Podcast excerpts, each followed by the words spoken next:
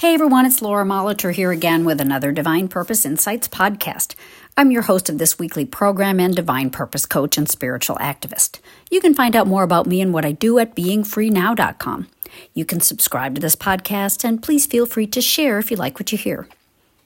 I recently heard the David and Goliath story from the Bible again, and it got me thinking about some important points it makes for us to use in our own daily experience. We aren't fighting giant Philistines to save our kingdoms, but we are often confronted with challenges that seem daunting and aggressive, and we can take our righteous stand against the evil with some of the lessons that this story offers.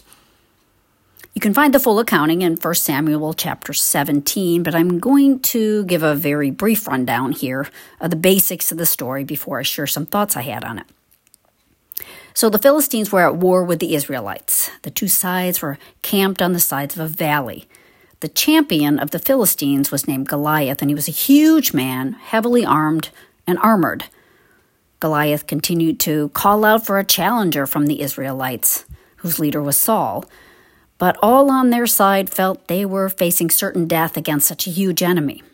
But David, a shepherd boy, answered the challenge, and it was eventually agreed he should go meet Goliath and fight him. He was offered a sword and armor, but he felt more comfortable and right using what he was used to his sling and a few stones. He approached Goliath and, with his slingshot, sent one stone sailing into the forehead of the big, well armed, and armored man and killed him with one sharp shot, claiming victory for his people. You probably have read the story before, and some of the points I'll make are probably familiar ones, but the lessons here came clearer to me the other day, and I wanted to chat about them a little. First, David felt called to help. He was not a likely one for battle if one were to evaluate qualifications, but he felt like it was his calling and didn't back down from it. He approached both his king, Saul, and eventually Goliath with a confidence that was based on the inspiration he received to do what was needed. He wasn't relying on training as a warrior. He wasn't waiting until he felt comfortable getting used to wearing the armor, or until he was older, or until someone else first had a go at Goliath. He trusted his calling and God behind that calling and ventured forth with a humble confidence that what he was meant to do, he could do, just as he was. I believe he knew that his cause was just, that the taunting enemy was not in the right, and so he could not win.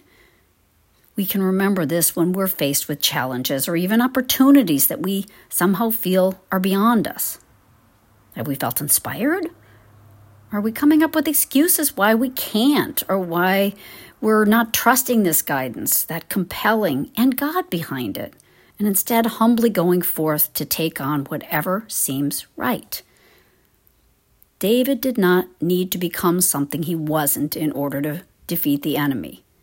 We don't have to become something different, know something more, be older, younger, stronger, bigger, more educated in order to defeat our enemies, so called. The Goliaths we face may seem large, but we have all we need at hand to beat them. We really do. We have what we do know and understand. We have that slingshot, our good motives, and our awareness of our calling, our reliance on God. And we have our stones, the angel ideas that are comfortable for us to use, our tools that we understand and feel right to us. Certainly, it's wonderful to strive for new understanding, to gain new and fresh insights all the time. The stones that we have are enough, though, to beat the challenger. Whatever way that threat appears in our lives, whether it's health or money concerns, relationship troubles, or simply our fears over what's going on in the world. Our understanding right now is enough to help us, to uplift us, progress us, show us the way.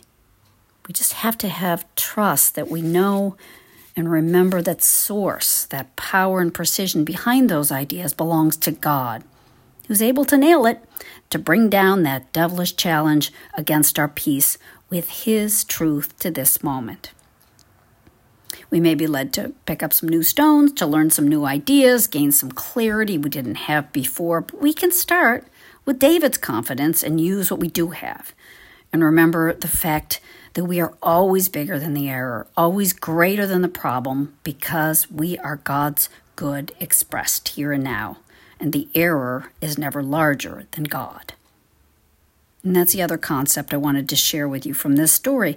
David didn't think about the size or shape or experience of the enemy. He didn't say, well, if this guy was more my size, I might go after him. No, the right thing was the right thing, and there's nothing larger than one challenger about one challenger than another challenger. We can bring our challenges down to size. Everything that isn't God's creating and sanctioning doesn't have God's omnipotence behind it. There's no size to error as and as the saying goes and it's always a really good one to hear again, a string of zeros or one zero are still the same. Nothing. Let's do our best not to see those threats to our peace and well being as big and daunting. Make a size about them, make them larger than they are. Let's remember that Goliath never had a chance against the power of God. And David, knowing this, could confidently face that challenger and win without breaking a sweat. Now, I know there's so much more to take away from this story, but those are just some thoughts that came to me as I reflected on it recently, and I wanted to share them with you. We can face our Goliaths with confidence in God and in ourselves as ready and worthy to win against the challenger, to bring down that giant by bringing it down to size, and we can beat it easily and gratefully. Let me know if you have any questions or comments or want to talk more. You can reach me at lauramolitor at gmail.com. Thanks so much for listening. We'll see you next week.